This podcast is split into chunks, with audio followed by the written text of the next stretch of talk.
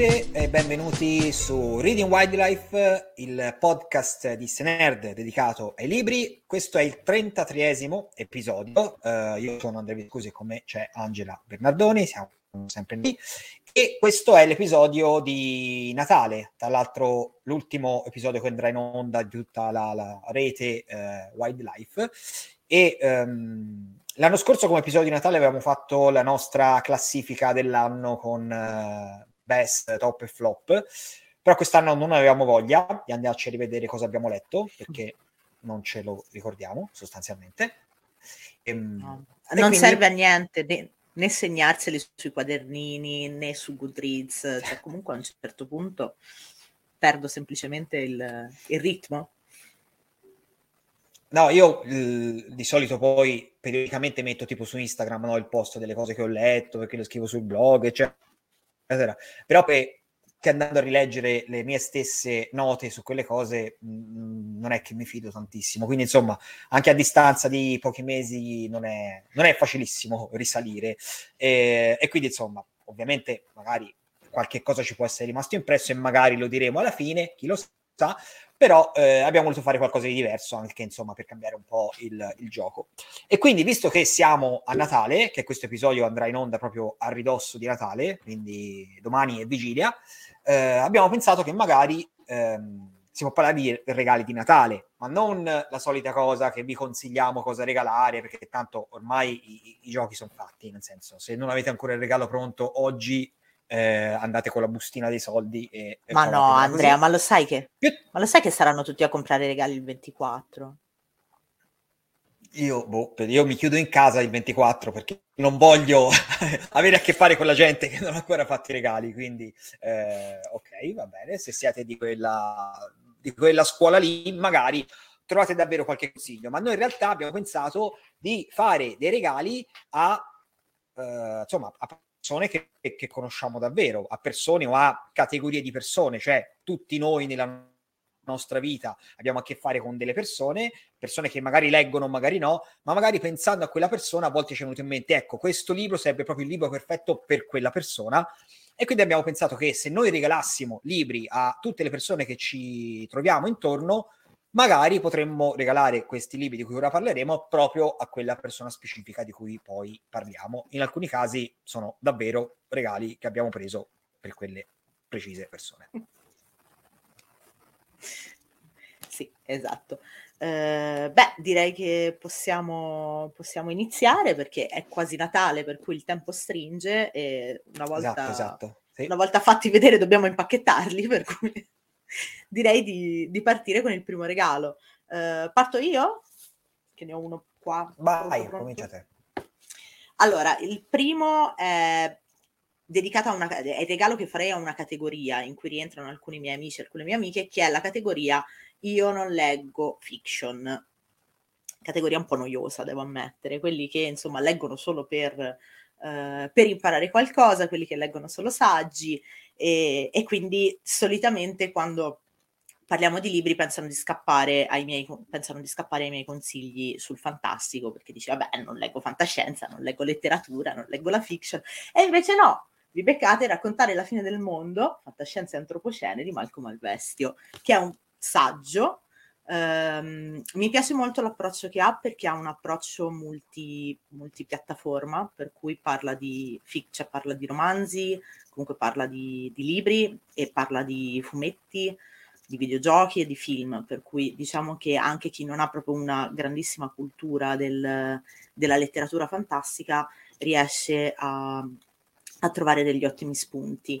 È diviso in cinque capitoli che affronta, mh, affrontano cinque dei problemi, diciamo, dell'antropocene, cinque di, di quei eh, disastri che ci troveremo ad affrontare a breve, mm, parla di energia atomica, parla di, degli animali, di come insomma, gli animali si rapportano all'uomo in questo antropocene, delle piante, cambiamento climatico e estinzione, giusto per restare nello spirito natalizio e quindi in un esatto. clima di gioia allegria e voglia di vivere. No, però ehm, non lo so, è uno di quei libri porta, nel senso che se chi lo legge ancora non conosce molto bene la letteratura fantascientifica o anche semplicemente la cinematografia, dà qua può eh, prendere molti spunti per altre letture, per cui è il classico libro che poi ti fa comprare altri libri o ti fa vedere film.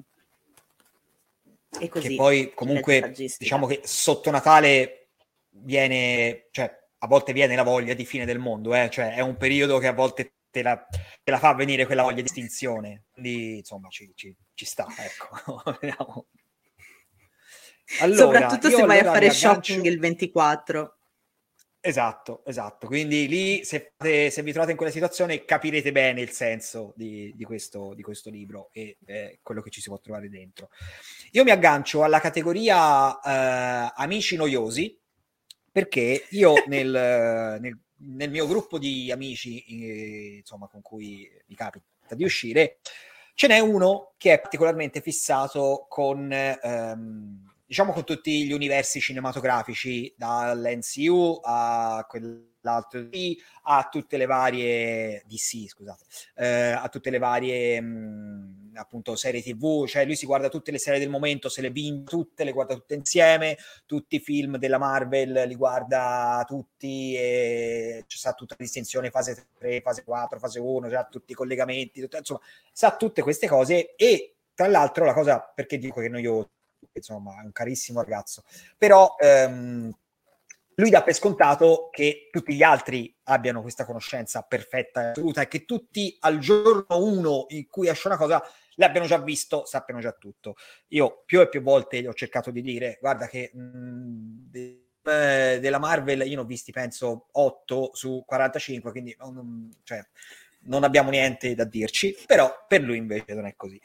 E allora per uno che è così ehm, appassionato eh, anche in modo genuino, quindi nel senso non è che contesto la sua passione, va benissimo così, non la condivido, però insomma per chi è appassionato tanto di eh, supereroi e eh, affini, io gli proverei a far leggere Capital Punk di ehm, Lorenzo Davia, credo che si dica Davia, non Davia, però mi correggeranno chi, chi dovere.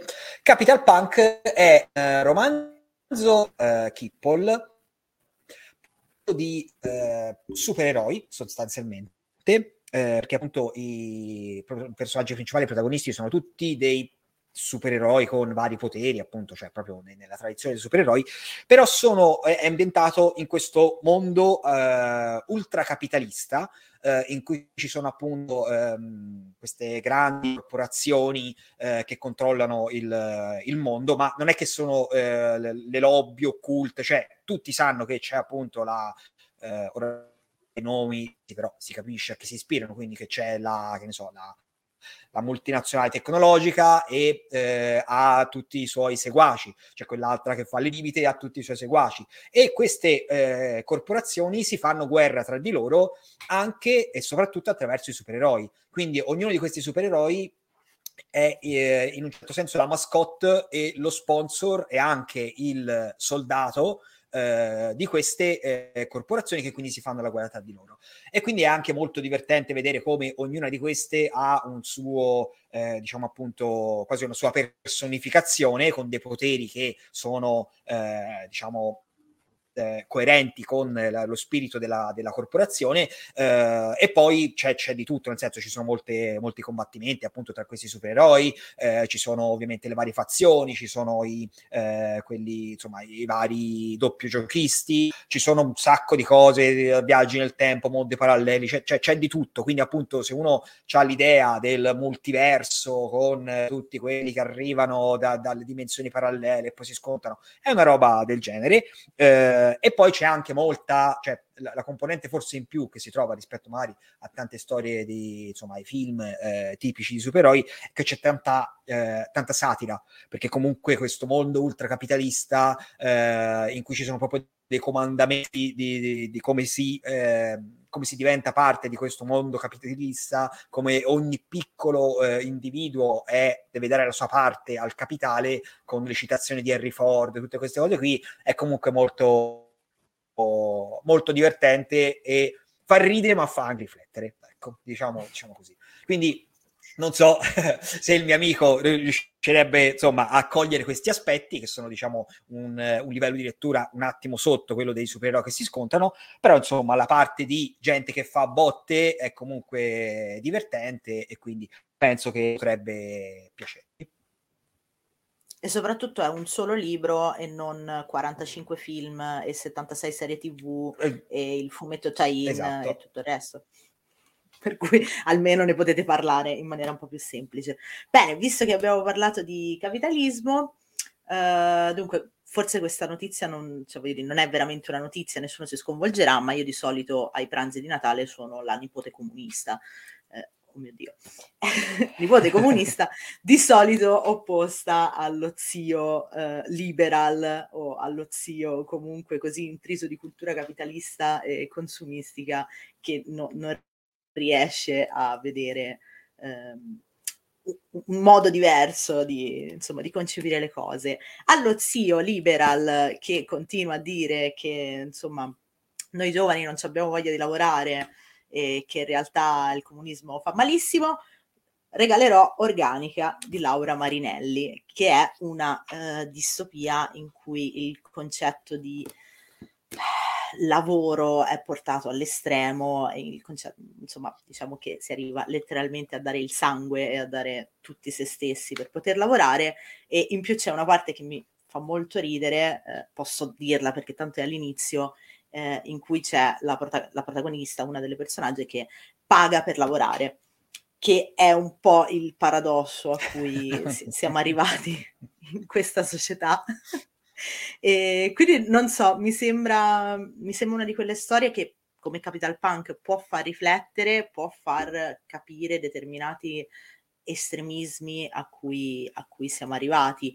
Ce n'era anche un altro insieme a questo, ma l'ho lasciato a te perché era nella tua lista dei, dei regali da fare, però anche lì il concetto è un po' lo stesso, cioè eh, provate a immedesimarvi in, quel, in quello che la mia generazione, la nostra generazione sta passando in questo momento, perché è facile parlare da baby boomer che ha iniziato a lavorare a 17 anni e ha fatto lo stesso lavoro fino alla pensione, pensione che noi non vedremo mai, tra parentesi. Per cui sì, questo lo impacchetto per lo zio. Esatto.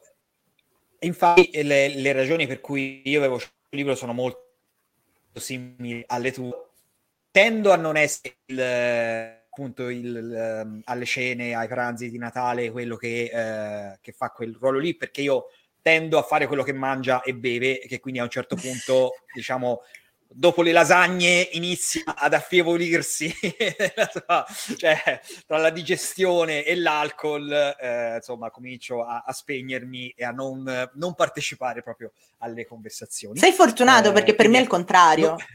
cioè, perché poi bevi e quindi ah, ti, te ti accendi sempre poi... più. No, sì, no, no, no. Sì, inizia a diventare un, una situazione da Le Miserable, Do You Hear the People Sing, bandiere rosse, insomma. Ok, vabbè, casomai qualche volta mi inviti, mi, mi, assisto anche a queste scene qua. E, ehm, però ecco, ehm, al di là di questo, quindi magari non avremo occasione di discuterne durante il pranzo di Natale, però eh, a me, a, a, mia mamma piacerebbe regalare questo libro. Ora, mia mamma non direi che è una lettrice, quindi non lo leggerebbe mai, però appunto, siccome... Ehm, mi trovo sempre abbastanza in difficoltà eh, quando parlo con, eh, con, lei anche diciamo della mia eh, proprio della mia situazione lavorativa e dico la mia, ma ehm, non si riferisce soltanto a me nello specifico, ma diciamo appunto un po' tutta la mia relazione o comunque una parte consistente di come noi eh, millennial che ci troviamo in questa fase della nostra vita ci siamo trovati in una situazione completamente diversa da quella eh, a cui erano loro. Cioè mia mamma alla mia età aveva già tre figli, eh, e insomma li, li, aveva perché li voleva avere e um, aveva già eh, la, la, casa, aveva insomma le, le, cose che sappiamo tutti. E ora non dico che mia mamma era una stronza capitalista, perché nel senso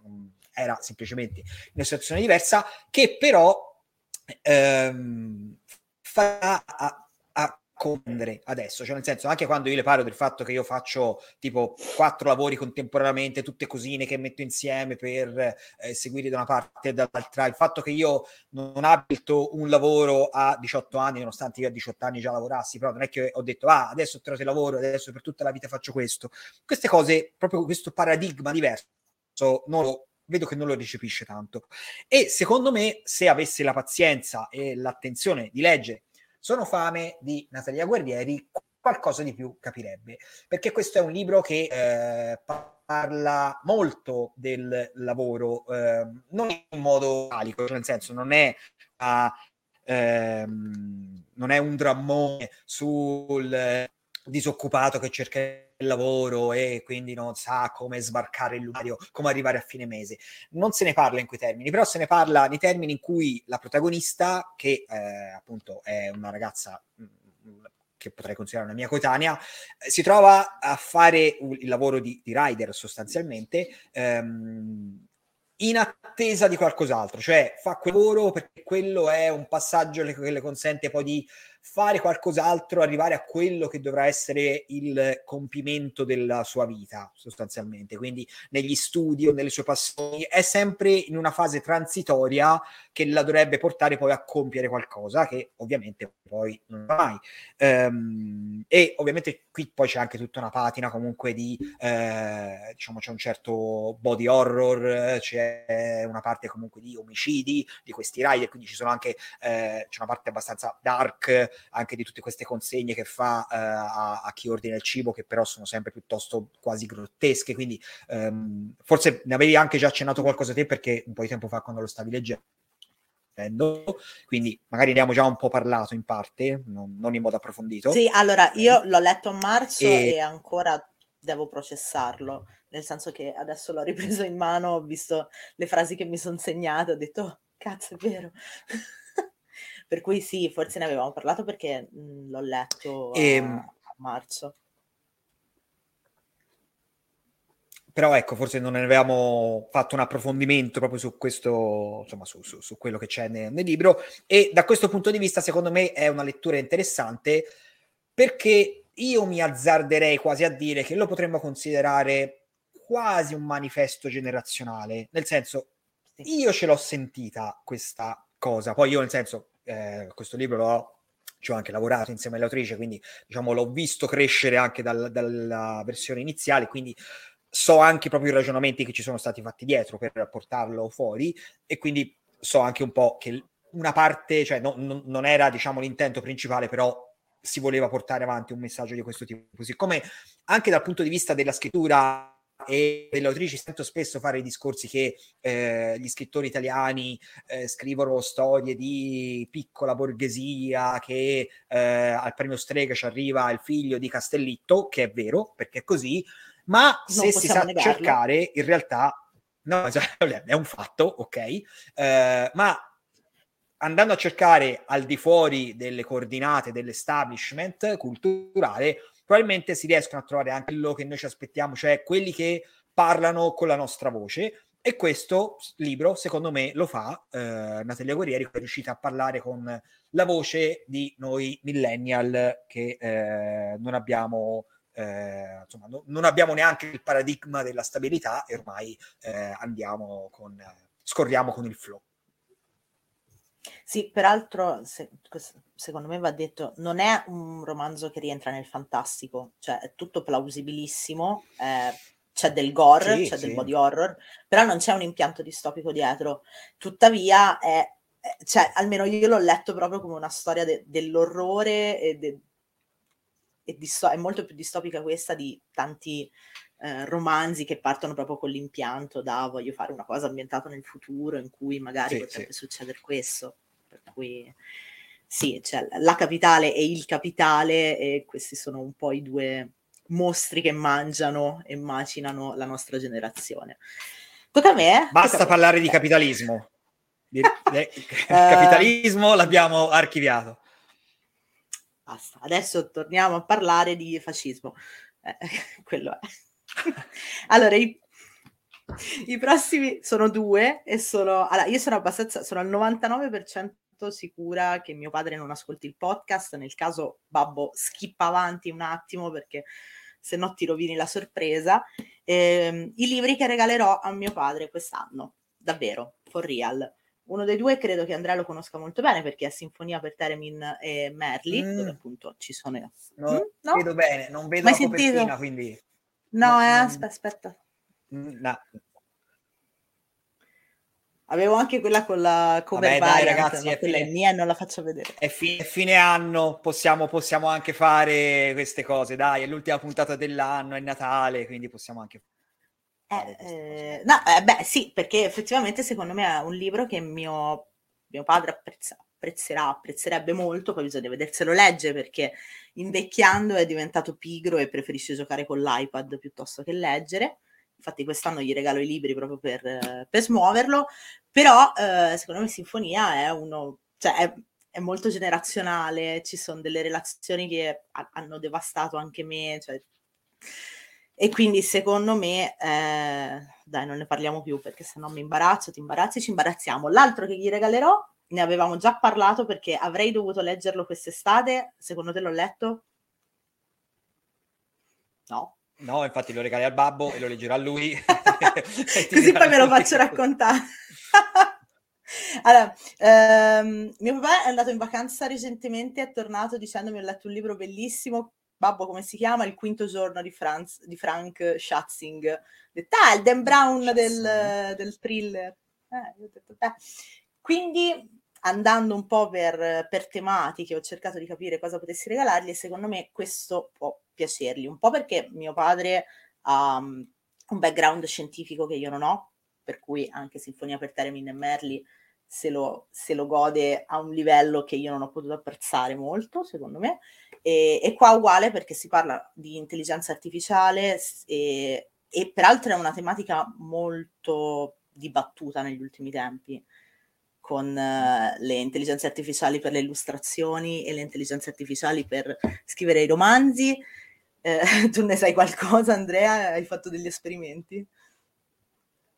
proprio su, e... su, Sinfonia. Gli ho fatto scrivere Sinfonia a, a ChatGPT e la, la scritta aveva perfettamente eh, azzeccato tutto quello che dovevo, che volevo raccontare, quindi ci siamo, secondo me. Però è un cortocircuito, se non ho capito male, nel senso che queste intelligenze artificiali alla fine prendono informazioni da ciò che trovano in rete, per cui la, la sinossi del tuo libro allora, in realtà, c'è in realtà, vabbè, Questo però io non gli ho detto, non gli ho, non gli ho, dato il titolo, quindi nel senso non aveva elementi. E in realtà, mm. nello specifico, facciamo una piccola parentesi, ChatGPT non è collegata. Infatti, se te gli fai delle domande del tipo eh, dimmi qualcosa di questa persona, ti risponde proprio, purtroppo io sono un, um, un IA che, eh, co- che, fa conversazione e non ho accesso a, a, ai ah. dati, non, ho, non, non, mi posso andare a leggere le, le cose che sono su Wikipedia o su Google. Quindi le mie informazioni potrebbero essere incomplete perché mi baso solo su quello che conosco già e parlo a partire da quelle, ma non posso cercare informazioni. Quindi in questo caso specifico, nel caso di ChatGPT, è soltanto proprio un IA che parla e che conversa. Con le informazioni ce l'ha diciamo di base però non ti va a pescare le cose da Google facendo la mm. ricerca al momento. Quindi è, è, un po' diverso almeno per come l'ho capito io e per come magari mi stava prendendo per il culo e ha passato il test di Turing facendomi vedere questa cosa. Beh, sarà un anno interessantissimo per le intelligenze artificiali. Io sono sono, sono un po' terrorizzata ma del resto boh, non so credo che il progresso arriverà anche da qua. Siamo tutti pronti ad andare a Zion e iniziare a lottare contro, sì, sì. contro le macchine. Per cui va bene. Comunque, no, intanto lo regalo. Io voglio dire pubblicamente, pubblicamente, lo dico adesso, che nel caso io da parte delle IA da subito. Io sempre, mi preoccupo sempre quando. Sei un paraculo. Robot... No, no, no, no, no. No, io allora. Sei un paraculo. non è che è da ora da sempre. Io quando ho il robottino aspirapolvere che si blocca, magari che si, si, rimane incastrato e che mi manda i messaggi, aiutami, sono bloccato, a me mi prende, a me mi si stringe il cuore quando mi arriva quel messaggio e che mi dice aiuto. Quindi io ho, provo tantissima empatia per eh, quelli che saranno i nostri nuovi padroni e mm. quindi io sono con voi, Skynet venga e lo dico da subito e l'ho sempre detto, quindi non, mi, non ho niente di cui vergognarmi. Spero, spero che il mio Roomba non comunichi mai alle IA cosa gli dico io quando si blocca sull'angolo del tappeto perché sarei, sarei insomma, farei una brutta fine. La prima della lista proprio. Beh, belle quelle scene, ti immagini il Rumba che ti apre la porta di casa e ti dice ti ricordi che adesso stiamo divagando. E, ehm, allora, eh, io volevo un attimo proseguire sul, um, sul serpenti no? Eh, perché appunto te parlavi de- del pranzo di Natale con cui ci si incontra con tutti i parenti, a volte magari anche quelli che non vedi da un po' di tempo, eh, e quindi nascono spesso queste discussioni. E quindi a me viene in mente subito appunto il Parenti Serpenti di Monicelli, il film, eh, in cui che, che, è proprio basato su questa, insomma, il, la gente, il, la, tutti i parenti che si uniscono per il pranzo di Natale vengono fuori tutte le magagne, eccetera. E questo è una cosa che nel cinema italiano è, è tornato anche varie volte, no? Ci sono ancora oggi film di Natale con, tipicamente con o Fabio De Luigi e o Claudio Bisio eh, che fanno questo tipo di, di dinamiche qua. E um, questo mi porta a un libro che potrei regalare a mia sorella. E ora che ci penso io forse gliel'ho anche già regalato davvero, però non, non mi ricordo, non ne sono sicuro, perché ehm, mia sorella è appassionata di, di cinema, e, ehm, però del cinema, diciamo, quello eh, indipendente e anche del cinema, diciamo, eh, del cinema italiano d'autore, quindi appunto il, il, quello uh-huh. che non so se esiste ancora, eh, in buona sostanza sicuramente sì, ma non sono io che lo seguo e non lo conosco, quindi non voglio assolutamente dire che non esiste il cinema d'autore italiano, sono io ignorante, eh, però ecco, ehm, per dire appunto Monicelli è uno che... Eh, insomma, dei, dei, dei registi e dei, degli sceneggiatori che lei segue particolarmente, che apprezza da, da sempre, insomma, che mh, spesso anche mi consiglia di vedere. Infatti, per esempio, Parenti Serpenti, nello specifico, io l'ho visto perché era nella cartella dei film che aveva lei eh, sul computer, praticamente, e quindi eh, io mi riferisco a quello perché un romanzo che secondo me ha molto della tragicommedia all'italiana, quindi proprio questo tono monicelliano, un po' alla Parenti Serpenti, un po' all'Amici miei, eh, anche se ovviamente poi mm. magari anche l'umorista, però insomma questa, eh, questo approccio qui è il potere di Alessandro Vietti. Il potere di Alessandro Vietti, che peraltro si potrebbe anche per certi versi considerare anche questo un romanzo di supereroi, perché il protagonista ha un potere, come il titolo suggerisce. Uh, e allora, io te l'hai letto, quindi sai di cosa stiamo parlando. Io non so se posso dire qual è il... No, io, co- io, continuerei a mantenere la politica del no spoiler che c'era ai tempi delle presentazioni, perché effettivamente secondo me è un'informazione che va scoperta leggendolo. Ok, anche perché tra l'altro non viene mai detto in modo esplicito, cioè nel senso nessuno dice esatto. mai, ah ma tu riesci a fare questa cosa, quindi eh, si capisce ovviamente, nel senso non è una cosa, però non viene mai detto in modo esplicito. Eh, e quindi c- c'è un po' questo gioco di, di, di, non sapere o comunque di non dire del tutto qual è il potere. Comunque, ecco, il protagonista di questa storia ha un potere, diciamo, sulle persone, induce le persone in qualcosa. Cioè, lui può in qualche modo fare in modo che le persone facciano qualcosa. Eh, e questa cosa ha un, un, tono, perché è una cosa che se la, se la racconti, se io la dicessi ora, la reazione sarebbe, ah, ma che cazzo, stai, ma che è sta strozzata? Fan not intended. e, e, ehm, e, quindi eh, inizialmente suscita quella reazione. Però appunto eh, anche questo è un, è un, romanzo che poi ha dei toni leggermente distopici, perché comunque è ambientato in Italia, eh, in Italia contemporanea, eh, dove però il governo è andato un praticamente un partito populista con evidenti riferimenti a eh, fatti, persone ed eventi reali eh, e quindi ci sono anche queste, insomma c'è, c'è, una componente anche di questa cosa qui e questo partito populista vuole fare di lui il proprio, eh, diciamo, il proprio alleato, quindi eh, capire che ricoprire e poi ehm, ripercorrere poi tutta la storia, tutta la sua infanzia, eh, via via che scopriva aveva questo potere, la sua amicizia con eh, appunto un compagno di classe, i suoi primi amori. Quindi ecco, c'è proprio questa storia, a me mi ricorda anche, anche Virzi, per esempio, ecco, ce lo vedo molto simile. Mi ricorda un po' anche Ovo Sodo, eh, per esempio, eh, il percorso che fa lui a, a, al netto appunto della, eh, de, del potere. Però ecco, per come la storia viene portata avanti, io ci sento tanto questa eh, italianità nel modo di raccontare la storia. C'è una scena che è proprio il pranzo di Natale, se mi ricordo bene, con la nonna mm-hmm. e con, eh, eh, giusto, eh, ora l'ho letto anni sì. fa, quindi no, non mi ricordo i de- proprio i dettagli, però c'è anche proprio quella scena lì.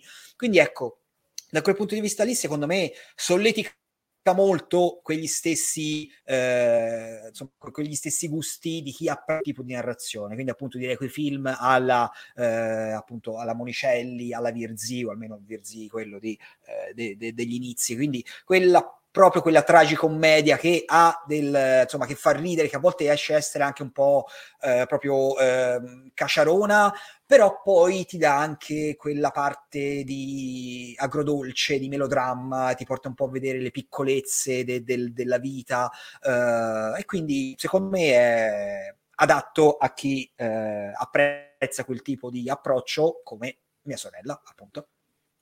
Sì, peraltro per il potere che ha il protagonista c'era il rischio di scadere nella commedia dei Vanzina, cioè in un, esatto. in un De Sica Boldi, e, e, invece si resta molto più... C'è una scena di Amici miei che mi fa pensare al potere, però non la posso dire perché mm. ci sarebbe uno spoiler troppo... per cui comunque sì, c'è un collegamento abbastanza diretto tra il potere amici miei. Um, ok, eh, il, mio ultimo, il mio ultimo regalo, eh, io in realtà eh, l'ho pensato per mia sorella perché mia sorella ha fatto un percorso di studi artistici e questo è un, un libro, in realtà una serie di libri con delle illustrazioni bellissime. Per cui secondo me è il classico libro da regalare è un po' coffee table book, un po' il classico lib- libro da regalare a chi lo sfoglia magari senza leggerlo, per cui si guarda le illustrazioni, oppure a chi effettivamente ha un percorso di, di studi e di lavoro eh, che lo porta ad apprezzare molto eh, le parti grafiche, le illustrazioni. È Melusina di Laura Pugno con le illustrazioni di Elisa Seitzinger, che è appena, appena uscito la settimana scorsa per H Edizioni, ed è il secondo volume di una serie di illustrati sempre da Lisa Setzinger, che mh, vede diverse autrici alle prese con delle storie che partono da uno degli elementi naturali, cioè terra, che è questo, acqua, e poi in seguito aria e fuoco, e poi abbiamo completato le, le witch. Eh, eh, Melusina, Melusina è Faccio delle battute che mi fanno tristezza da sola. Comunque, Melusina è una figura mitologica. Eh, ed è molto bello che Laura Pugno sia tornata a scrivere di figure mitologiche legate alla, all'acqua, perché il suo esordio nel 2007 è stato Sirene, che è, credo, in assoluto il romanzo che io ho consigliato più volte a più persone diverse, in occasioni diverse. Cioè, se, se, se mi chiedi all'improvviso, consigliami un libro, ti posso, consiglio ti posso confermare anche più e più volte mh, su questo podcast, quindi... esatto, per cui andiamo avanti, non lo consiglierò di nuovo, però Melusina, eh, come dire, è una figura che è con- il contrario della sirena, è la donna che vive nel mare, dal mare esce per amore di un uomo, e, e però al mare deve tornare cicli- ciclicamente, una volta al mese, per, eh, come dire, riaccendere il collegamento con, con, la sua parte acquatica. E insomma, vabbè, la, la, tradizione vuole che poi se le vengono rubate le vesti, Melusina si incazza e tutto il resto. Questo è, un, è comunque un, non è un saggio, non è un retelling della figura mitologica, ma è semplicemente una storia, un romanzo breve, perché poi dentro è molto illustrato e quindi non è che il testo sia moltissimo. Ecco qua queste sono le illustrazioni. ehm, però è una storia a parte, cioè non, non rientra nella categoria retelling, però secondo me è un libro che appunto anche se lo metti sul tavolino fa la sua porca figura, per cui se magari ci sono persone di cui non sapete bene i gusti, ma che sapete apprezzano il bello, io metterei là un bel racconto illustrato e passa la paura. Ok. Ma hai detto di non parlare di sirene, per eh, cui non parlo di sirene. No, no, infatti. Tanto poi fare, faremo la cosa apposta per le sirene, tanto che ce, ce, ce l'hai proprio, cioè si vede che ti scappa questa cosa delle sirene, quindi... No, però posso fare, uno, posso fare, uno, spoiler su gennaio, il primo episodio del 2023, eh, che non sarà, su, non sarà sulle sirene, ma sarà sui draghi. Facciamo un episodio monografico dove parliamo di draghi. No, L'entusiasmo è tutto suo, però... Eh... non so se Andrea ci sarà, io ci sarò di sicuro. Andrea no, no, so. ci sono volentieri perché, perché, insomma magari avrò qualcosa da dire anch'io, però ma, comunque insomma i draghi sono una forma di vita dignitosa e quindi è giusto parlare anche di loro. Um, allora, io adesso invece vado, uh, cambio un po' settore. Um, questo libro qua io l'ho, l'ho scelto pensando a una, a una collega eh, una collega di, di, di, uno dei vari lavori che svolgo, poi mamma ti spiego come funziona, eh, che è ehm, una di quelle persone poi passa, che... Ehm... Passa a spiegarlo anche a mia nonna, per favore. sì, va bene, va bene. facciamo un TED, un TED Talk eh, e racconto a tutte come funziona questa cosa qui con le slide. Um, questa mia collega è una di quelle che um, che diciamo ama viaggiare, ehm, ma soprattutto eh, cioè, non, non, è per il turismo di massa, eh, cioè le, le piace andare a scoprire questi paesini sperduti eh, che magari appunto eh, arriva in cima alla collina e c'è soltanto un, una piazza con una casa e un bar. E poi eh, arriva tutta entusiasta a raccontarti che è arrivato in cima alla collina e c'è soltanto una piazza con un bar. Ehm, quindi queste, queste cose qua che nel senso in, in parte capisco anch'io però appunto ci sono persone che sono molto ehm, eh, fissate proprio con questo turismo locale, con eh, che ne so, lo, lo, slow food, tutte le tradizioni culinarie, eh, tutte, eh, anche quelle eh, tutto la, l'apparato folcloristico che c'è in tutti i vari paesi, che appunto in Italia ne siamo ampiamente forniti, e proprio nello spirito anche di scoprire questi borghi sperduti che nessuno conosce, io le proverei a far leggere le cronache della Valle Muria di Cristiano De Micheli. Questo librettino, che è anche, insomma, anche abbastanza piccolino, eh, lo si può leggere sostanzialmente come una guida turistica, perché parla appunto di questa Valle Muria, che è eh, una valle eh, nella, sparsa tra le montagne della Liguria, e che ha un posto un po' particolare, dove succedono eh, cose strane. E eh, allora, questo libro è pubblicato da quindi diciamo per definizione dovrebbe rientrare nel weird come classificazione e uh-huh. si può uh, accostare a quel genere, però quello che ha è che è un weird umoristico. Eh, perché appunto eh, le, i vari racconti di questa guida turistica c'è appunto proprio una parte che proprio ti, ti, ti, racconta i paesi e cosa succede in questi paesi, cosa si trova anche dal punto di vista proprio di cose da visitare, di cose da mangiare eccetera. E poi ci sono anche de, proprio delle storie vere e proprie ambientate in alcuni di questi borghetti della Valle Muria ehm, e io diciamo che lo potrei eh, cioè per accostare un po' a eh, so che il paragone è forte, però insomma, a quello che eh, Douglas Adams ha fatto per la fantascienza, eh, Cristiano De Micheli qui lo fa per il weird. Non voglio fare proporzioni, voglio dire che il, il paragone è la, la, grandezza degli autori, comunque insomma, beh, benissimo Cristiano De Micheli, eh, però a livello di, eh, diciamo, ehm, quello che è stato, eh, cioè l'approccio che ha avuto al genere, soprattutto appunto per un genere, perché il weird lo pensiamo sempre come qualcosa appunto di eh, cupo, di serio, di eh, disturbante, e ci sono delle cose che sono disturbanti per come eh, sono raccontate, però appunto il, cioè per, per, come si svolgono, però il modo in cui vengono raccontate invece è sempre molto leggero, surreale e ti fa scappare quella risata da, da, da, quell'approccio grottesco, un po' anche per dire, che ne so, anche alla, alla Fantozzi, no? Ora non, non, siamo a quel livello lì, però quando Fantozzi si, si, si brucia la bocca col pomodorino, ovviamente è una tragedia, ma ti fa ridere per come viene eh, posto, no? un po' così alla slapstick. Eh, quindi c'è qualcosa di simile e secondo me appunto anche questo approccio di guida turistica di, un, eh, di una zona eh, della Liguria, quindi anche con tutte le sue tradizioni, anche con la popolazione che ha delle caratteristiche, degli atteggiamenti particolari, è molto carino e per chi appunto è appassionato di queste cose, appunto di scoprire i, i borghi nascosti, per chi si guardava Linea Verde, questo libro è perfetto. è che Linea Verde esiste ancora, eh? non usare il passato. Linea Verde va in onda. Ecco, no, l'ho detto così perché settimana. io davo, per, davo, quasi per certo che non esistesse più, invece ok, va bene, c'è ancora Linea Verde. va bene, anch'io ho un collega ho un collega che mm. vedo online, vedo in diretta ogni due settimane, e, ehm, che è appassionato di dinosauri, pensa te. Mm. E, e, ho detto, ma che cazzo gli posso regalare? Allora, prima mi è venuto in mente questo, no? Un branco di dinosauri, molto carino. e questo è il motivo per cui dovete guardarci su YouTube e non ascoltarci su Spotify.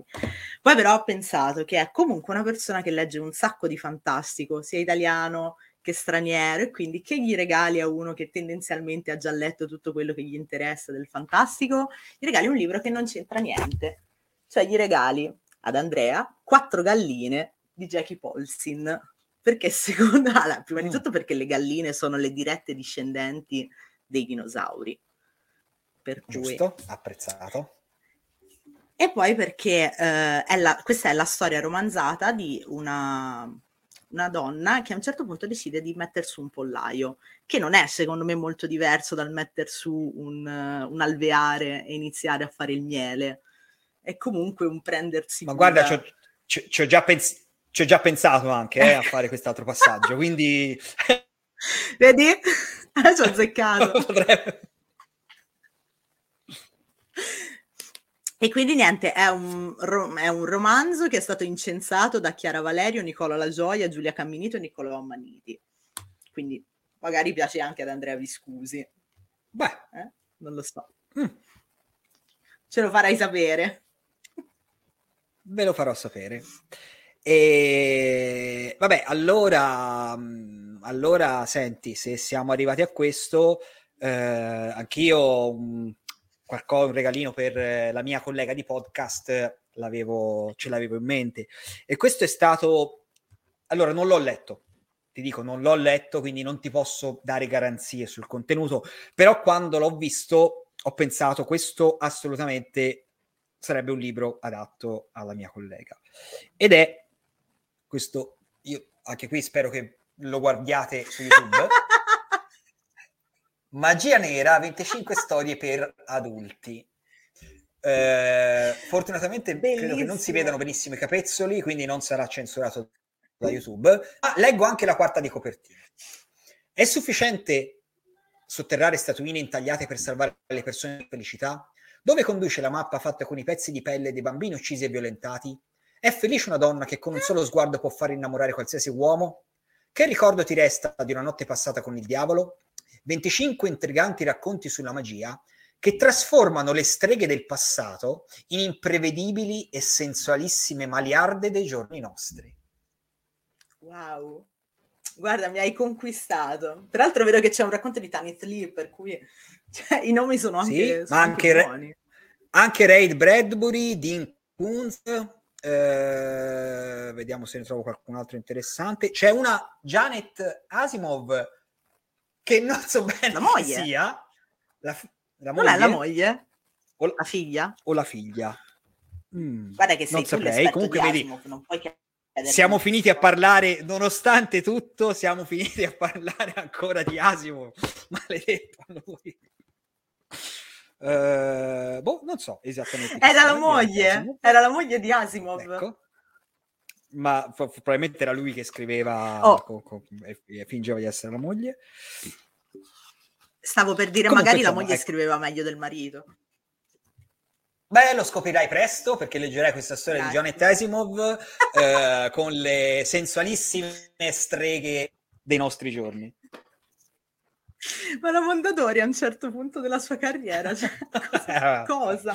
Svarionato completamente. cosa hai iniziato a pensare? Io voglio il ritorno delle copertine brutte di Mondadori.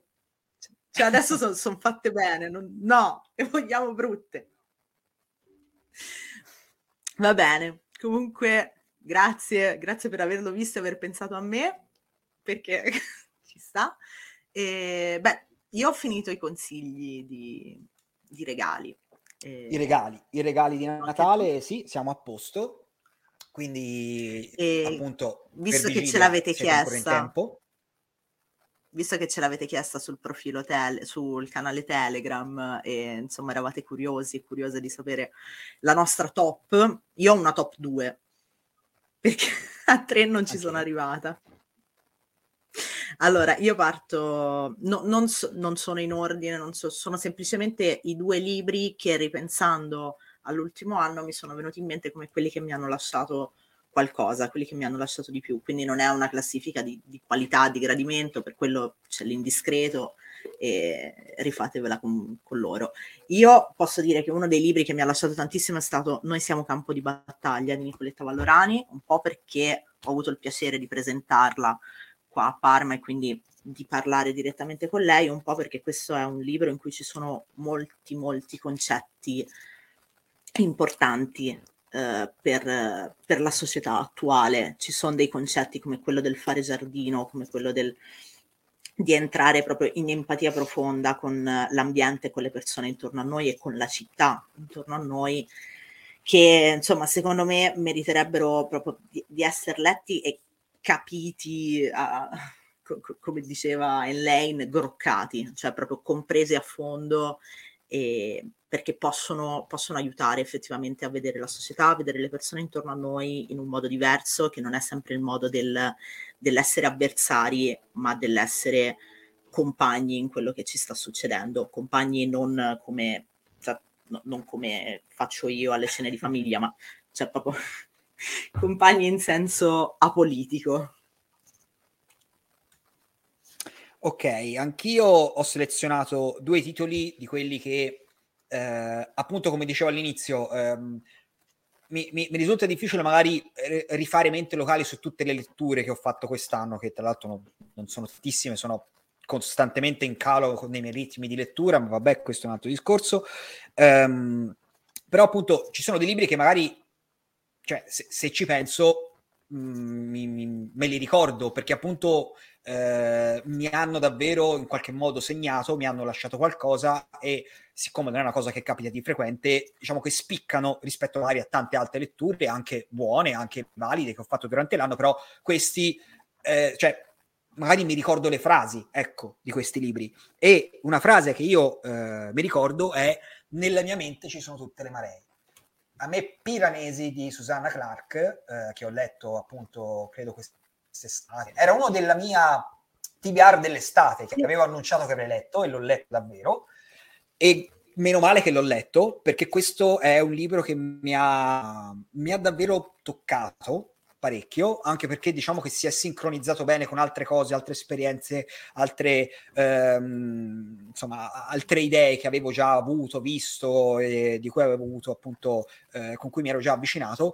E eh, quindi per me è stata davvero una delle ass- cioè, assolutamente migliori letture dell'anno, ma direi che entra sicuramente nella mia classifica dei miei top libri ever, ora non so top quanto, se top 100 o top 50, ok, ora, però ecco, se arriva a far parte di quei libri che se io devo consigliare qualcosa a qualcuno senza conoscere quella persona, gli dico guarda, prova a leggere questo, perché ora non ho detto niente del libro, però insomma è anche abbastanza conosciuto, quindi magari non lo devo stare a raccontare, però ecco, è, è questo, lo si potrebbe sicuramente all'impianto del fantasy, perché comunque c'è un mondo alternativo, però io lo trovo anche molto affine alla fantascienza perché comunque eh, o al mito quasi, cioè è, è, una storia che ha a che fare con come si costruiscono le leggende, che cosa c'è eh, ne, nella, cioè il potere creativo de, de, dell'uomo e che cosa, eh, cioè dove vanno a finire le nostre idee. Ecco, lo, lo collocherei in una cosa del genere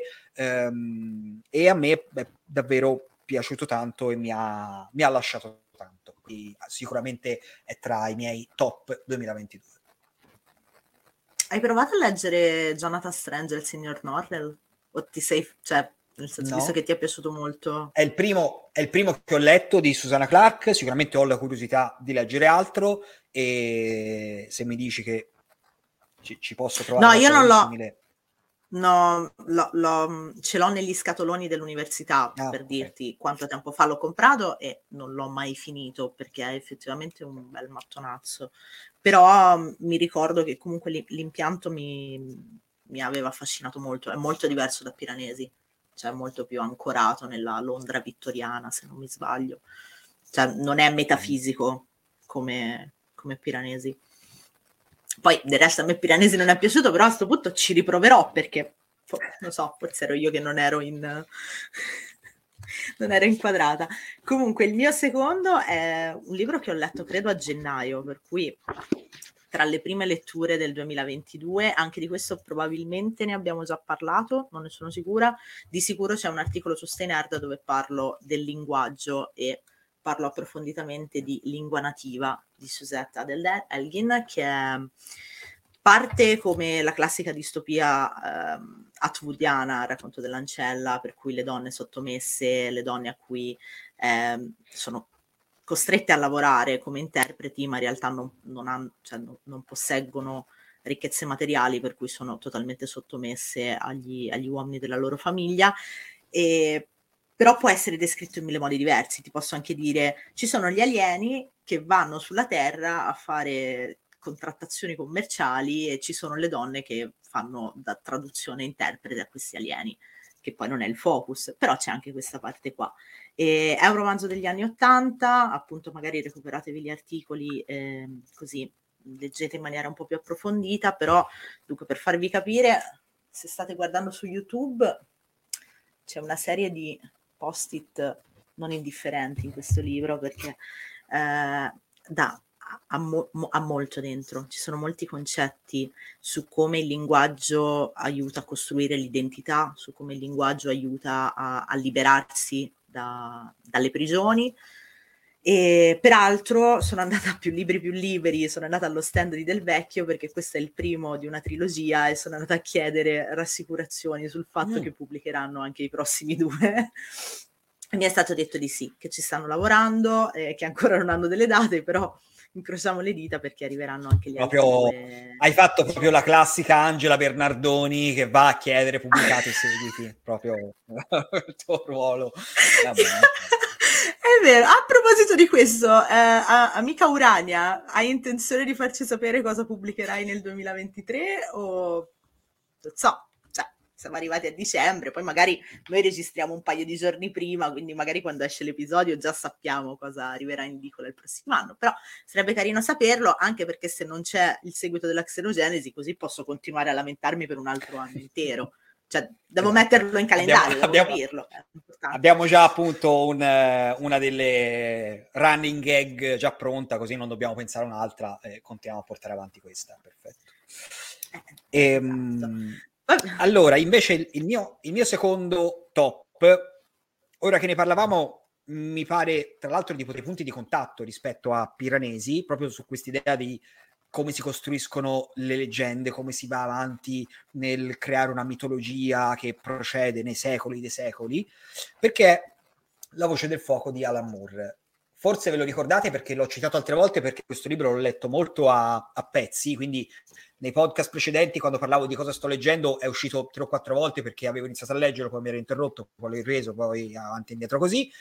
Sono arrivato alla fine, finalmente, eh, a leggere questo libro e anche questo mi ha davvero, eh, insomma, mi ha davvero toccato in modo profondo, sia perché appunto c'è questa stratificazione successiva con questi racconti che partono dal, da 4.000 anni fa e arrivano fino al presente, che si svolgono tutti eh, nel territorio di dove adesso si trova Northampton in Inghilterra, che è la città di Alan Moore, ehm, e quindi appunto questo racconto che procede e via via che si va avanti eh, tutto quello che è successo negli episodi storici precedenti eh, si accumula e fa parte di quello che succede in seguito. E poi, eh, però, ci sono tante tematiche diverse, dalla, eh, ovviamente da, da, dalla religione alla guerra, ehm, ci sono tanti tipi di personaggi, ci sono appunto. Ehm, ci sono dei, dei, dei, truffatori, ci sono dei eh, re, eh, dei, dei, monaci, eh, dei cavalieri crociati, c'è Alan Moore stesso, personaggio all'interno del suo libro, che di base è una, sto- è una cosa che odio. Quando un, un, autore si inserisce come personaggio all'interno del suo libro, ma qui invece funziona proprio perché eh, si basa sull'idea di costruzione successiva e di eh, come eh, le storie si eh, autoalimentano e si accumulano e costruiscono su quello che c'è stato prima.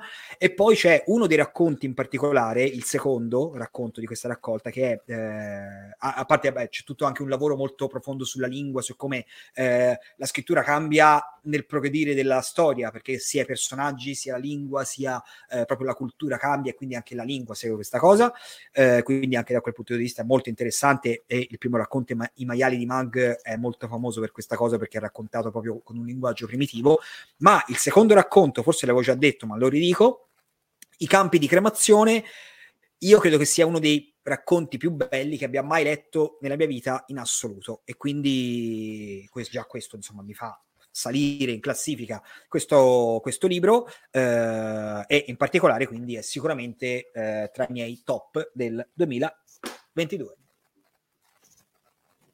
Benissimo il, top, il, terzo della top 3 magari è il libro che leggeremo da, da, qua alla fine dell'anno, nell'ultima settimana. Non so, io ci provo a finire l'anno mm. con un bel libro. No, no, no, non credo no? che riuscirò a leggere un libro da qui a una settimana, quindi non, non mi prendo questo impegno, però chissà, chissà. Dai so, io continuo ad avere Babel qua, prima o poi ce la farò. Poi sicuramente mi deluderà tantissimo perché l'ho, l'ho aspettato per dei mesi e me lo sono tenuto da parte, per cui probabilmente leggerò due righe e poi lo lascerò. Ma eh, questo è un grandissimo cliffhanger che vi lanciamo per gennaio. Riuscirò a finire di leggere Babel? Chissà.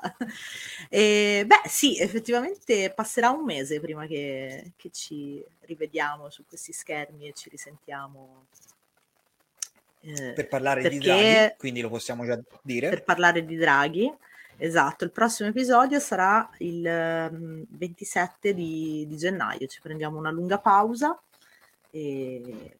perché ce la siamo meritata. Beh, direi.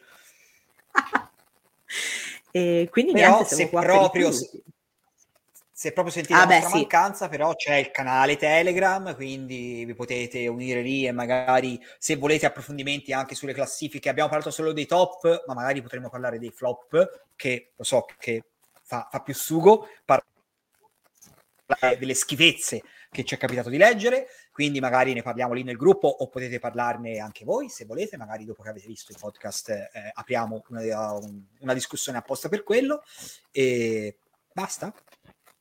Basta, buone feste. Ci rivediamo nel 2023, se eh, non, non, ci sono nel frattempo, insomma, devastazioni. Mi piace finirla così, con un momento di, con un momento di gioia.